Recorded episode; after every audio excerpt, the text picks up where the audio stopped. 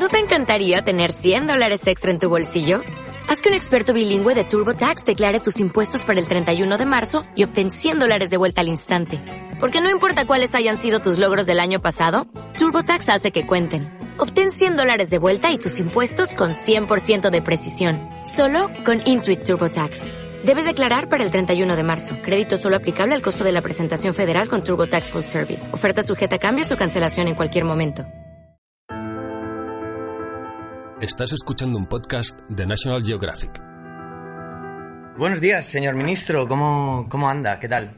Hola, muy bien. Soy Javier Flores, el director digital de, de National Geographic España. Y bueno, antes de nada queríamos ahora, mm, agradecerle el hecho de que atienda nuestra llamada porque sabemos que está muy liado con el tema de, de la llegada del hombre a la luna, el aniversario, etcétera, etcétera. Y la verdad es que es un verdadero honor Y, y gobernar España un poco también. y gobernar un poco España también, esas cositas que, que hace en su tiempo libre, ¿no? Por así decirlo.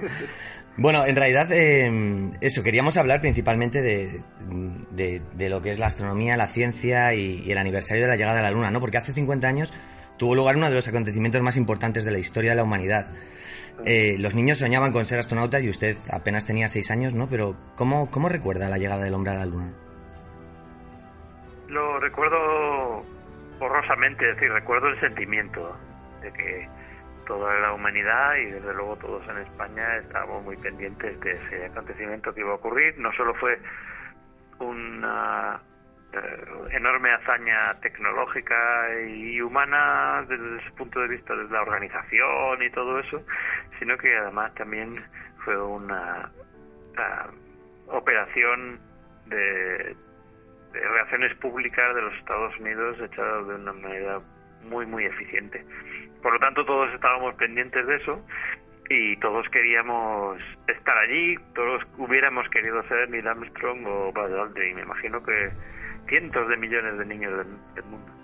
¿Y fue, fue eso lo que, lo que despertó en usted un poco el, el, el interés por la astronomía o, o hubo otros factores que...? Por la astronáutica, digamos, Sí. Pues está claro que ese día eh, se me despertó el interés como a, a muchísima gente. Y luego, pues, eh, hubo toda una serie de años en los cuales se, eh, en fin, la, la posibilidad de participar en un vuelo espacial, pues, no existía y, y tuvimos que esperar a que España remontara de aquellos años. Eh, tuvimos que esperar al primer, al primer, bueno, segundo debió ser o tercero gobierno de la democracia, donde se aprobó la ley de la ciencia, eh, uno de los legados de Alfredo Pérez Rubalcaba, con el cual tuvimos algo de presupuesto y empezamos a remontar todos. Y a partir de entonces sí que hubo la posibilidad de eh, la posibilidad de crear empresas innovadoras que participasen en proyectos espaciales y por lo tanto para que las personas pudiéramos también. Claro, porque, porque la llegada a la Luna se logró gracias al trabajo de miles de personas, ¿no? Pero, ¿qué, qué, qué aprendimos con la llegada a la Luna? ¿Cómo cambió la visión que teníamos de nuestro planeta, del sistema solar y, bueno, de la humanidad, ¿no? En general. cambió enormemente eh, la visión de nuestro planeta. Las fotos que se enviaron, las que tomó el Apolo 8 y después los sucesivos eh, vuelos eh, de toda la Tierra, desde muy, muy lejos, eh, sola, sola, sola, en la inmensidad del espacio negro, fueron el inicio de la, del movimiento de conservación de la naturaleza a escala global. Todo el mundo entendió ya por qué era tan importante conservar el medio ambiente de la Tierra, porque realmente no es tan grande, ¿no? Y, tenemos que tener mucho cuidado con ella.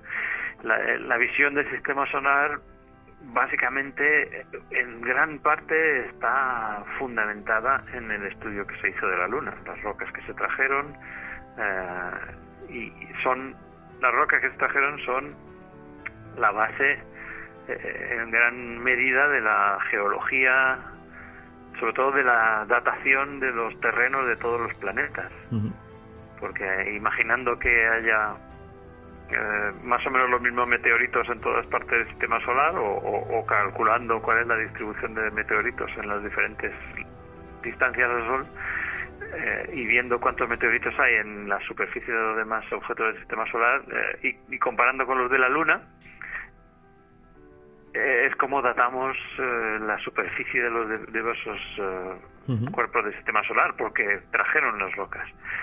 Y, en general, la humanidad, pues, también cambió su visión. En, en, ese momento, pues, se dijo venimos aquí en representación de la humanidad, etcétera, aunque bueno mucho había también de competición con el otro sistema político, pero la humanidad empezó a, tener una sensación de que de que podíamos trabajar en cosas juntos. Sin embargo, a pesar de, de, la importancia, parece, del hito ¿no? de, los de, la, de la llegada a la Luna, eh, parece que ahora mismo no hay ningún proyecto espacial que consiga atraer tanta atención como en aquel momento. O sea, parece que Estados Unidos está centrada en Marte, ¿no?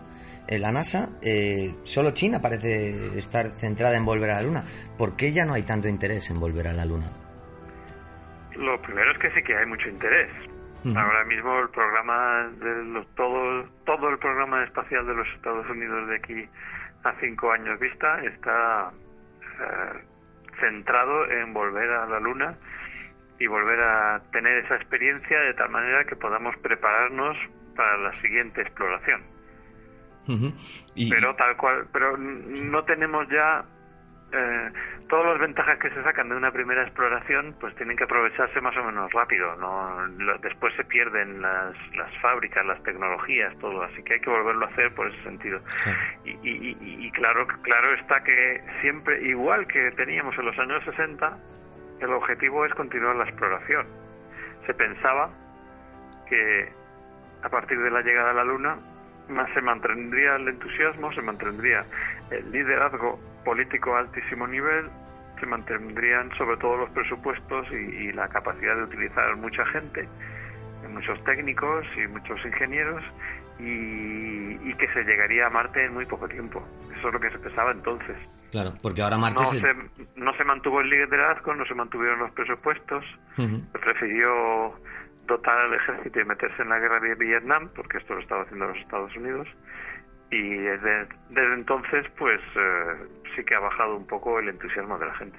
Claro, y Marte digamos que es el próximo objetivo, ¿no? O sea, en, parte es el, el, objetivo de cara a 10 años vista.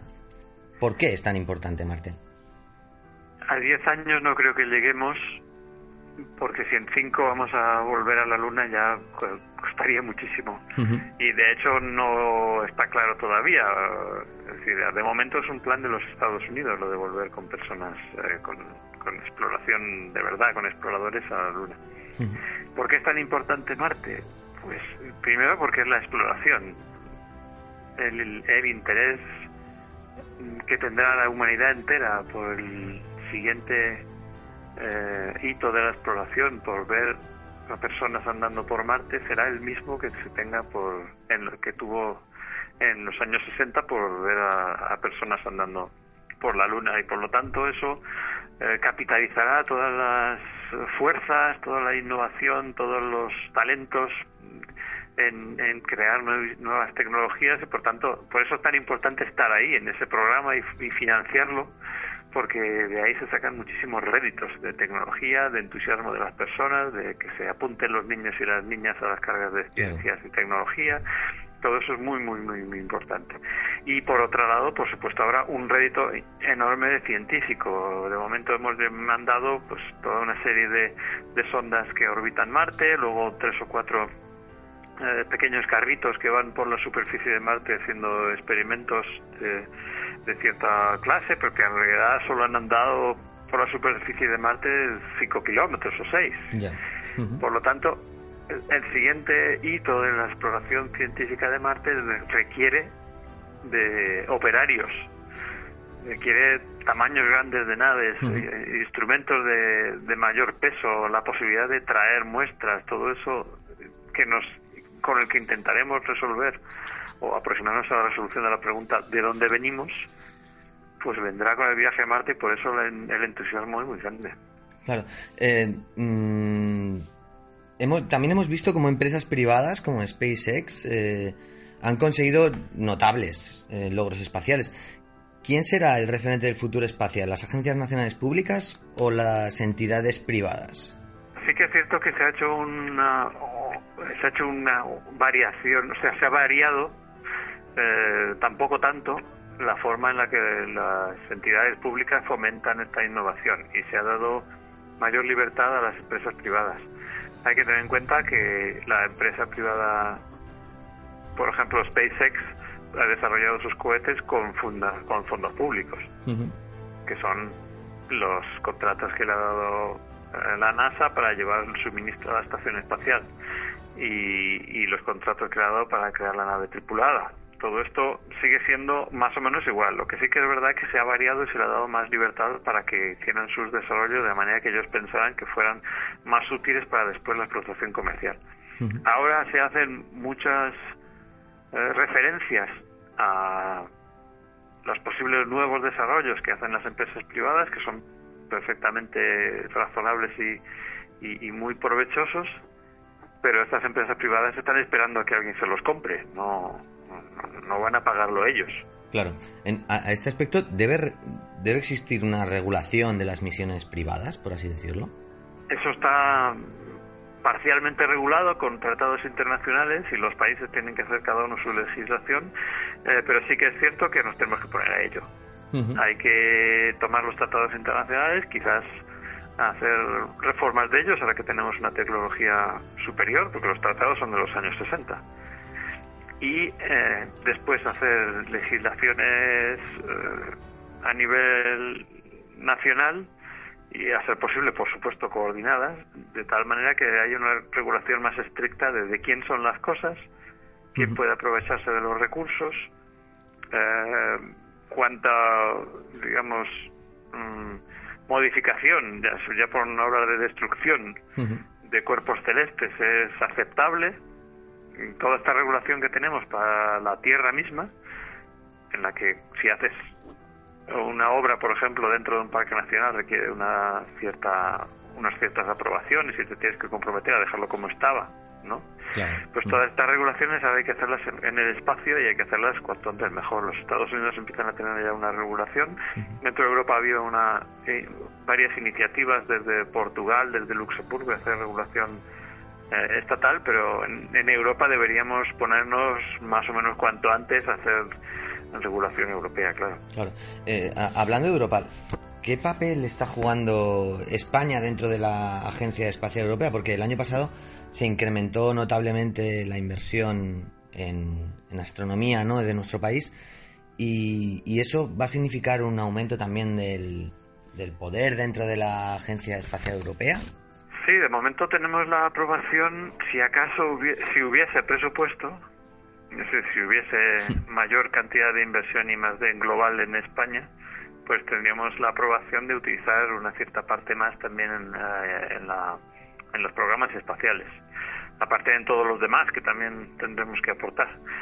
Mm, claro que va a suponer, si esto se lleva a cabo, si se si se llevan a cabo los planes del gobierno, donde tiene que haber un incremento eh, realmente ya decidido, sustancial y, sostenido de la inversión I más D en el país, pues tiene que producirse un incremento en la capacidad de todas las áreas de ciencia y todas las áreas de innovación y, de las universidades del país eh, y pasar a un ranking mejor dentro de dentro del mundo. Esa es toda la idea porque no lo hacemos por el ranking, sino que lo hacemos porque esto está demostrado que es la única garantía de prosperidad para las, para las eh, para las generaciones futuras y, en concreto la única manera que tenemos de hacer sostenible eh, el país, el, sistema de pensiones y en general el sistema de el sistema de protección social es que haya mayor que haya mejores productos de exportación, que haya más productividad y, que los salarios sean más altos. Claro.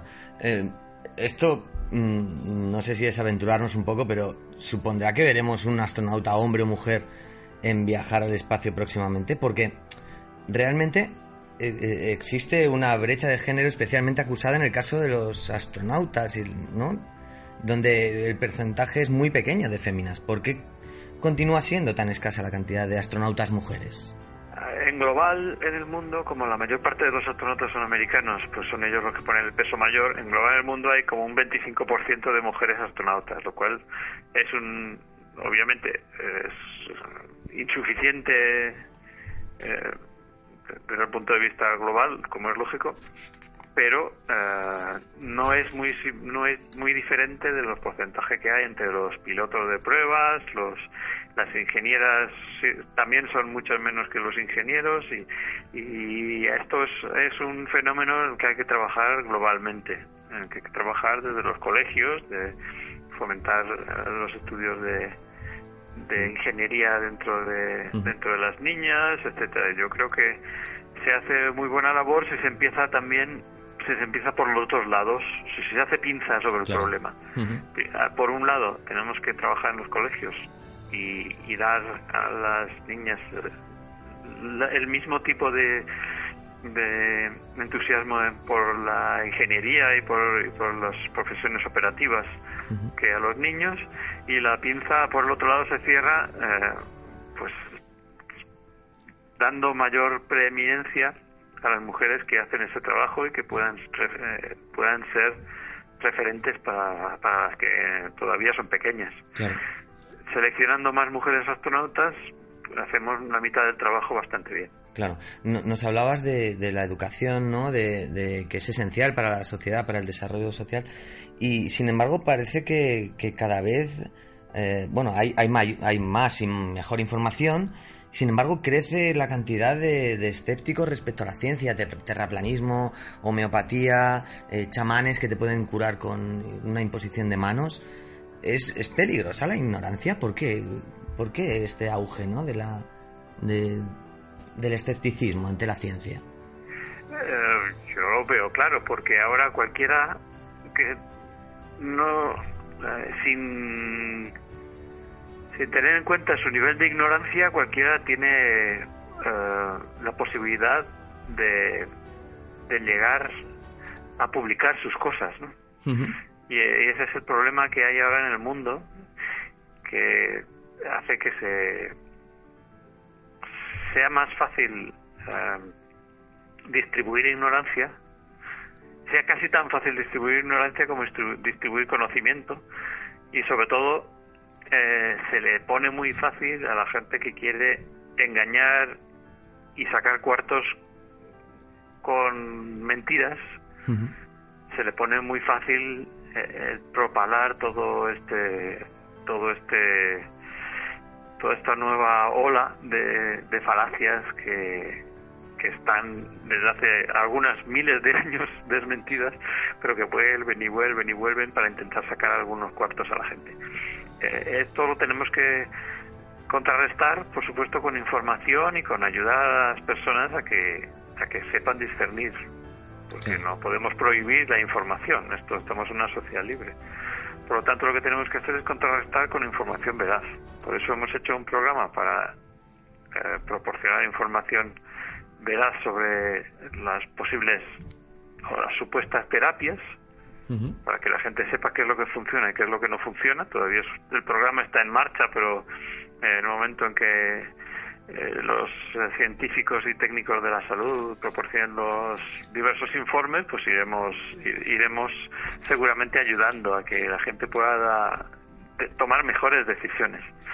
Y, por otro lado, pues, eh, en fin, ¿qué vamos a hacer? Pues tenemos que trabajar con los medios de comunicación para ayudarles a que a que no publiquen eh, las cosas eh, solamente basándose en, los intereses de la gente que utiliza las redes sociales para distribuir sus ideas, sino que tengan un acceso fácil a la ciencia, a la verdad, a, los, las verdades contrastadas para que puedan contrastar en tiempo rápido.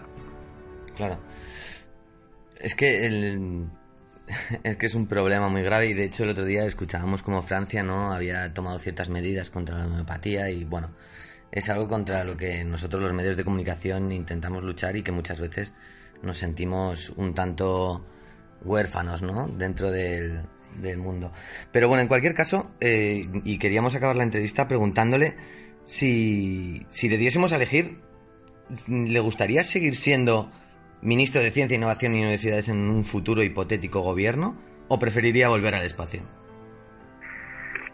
Yo creo que en España es importantísimo que volvamos a la sensatez y tengamos un gobierno.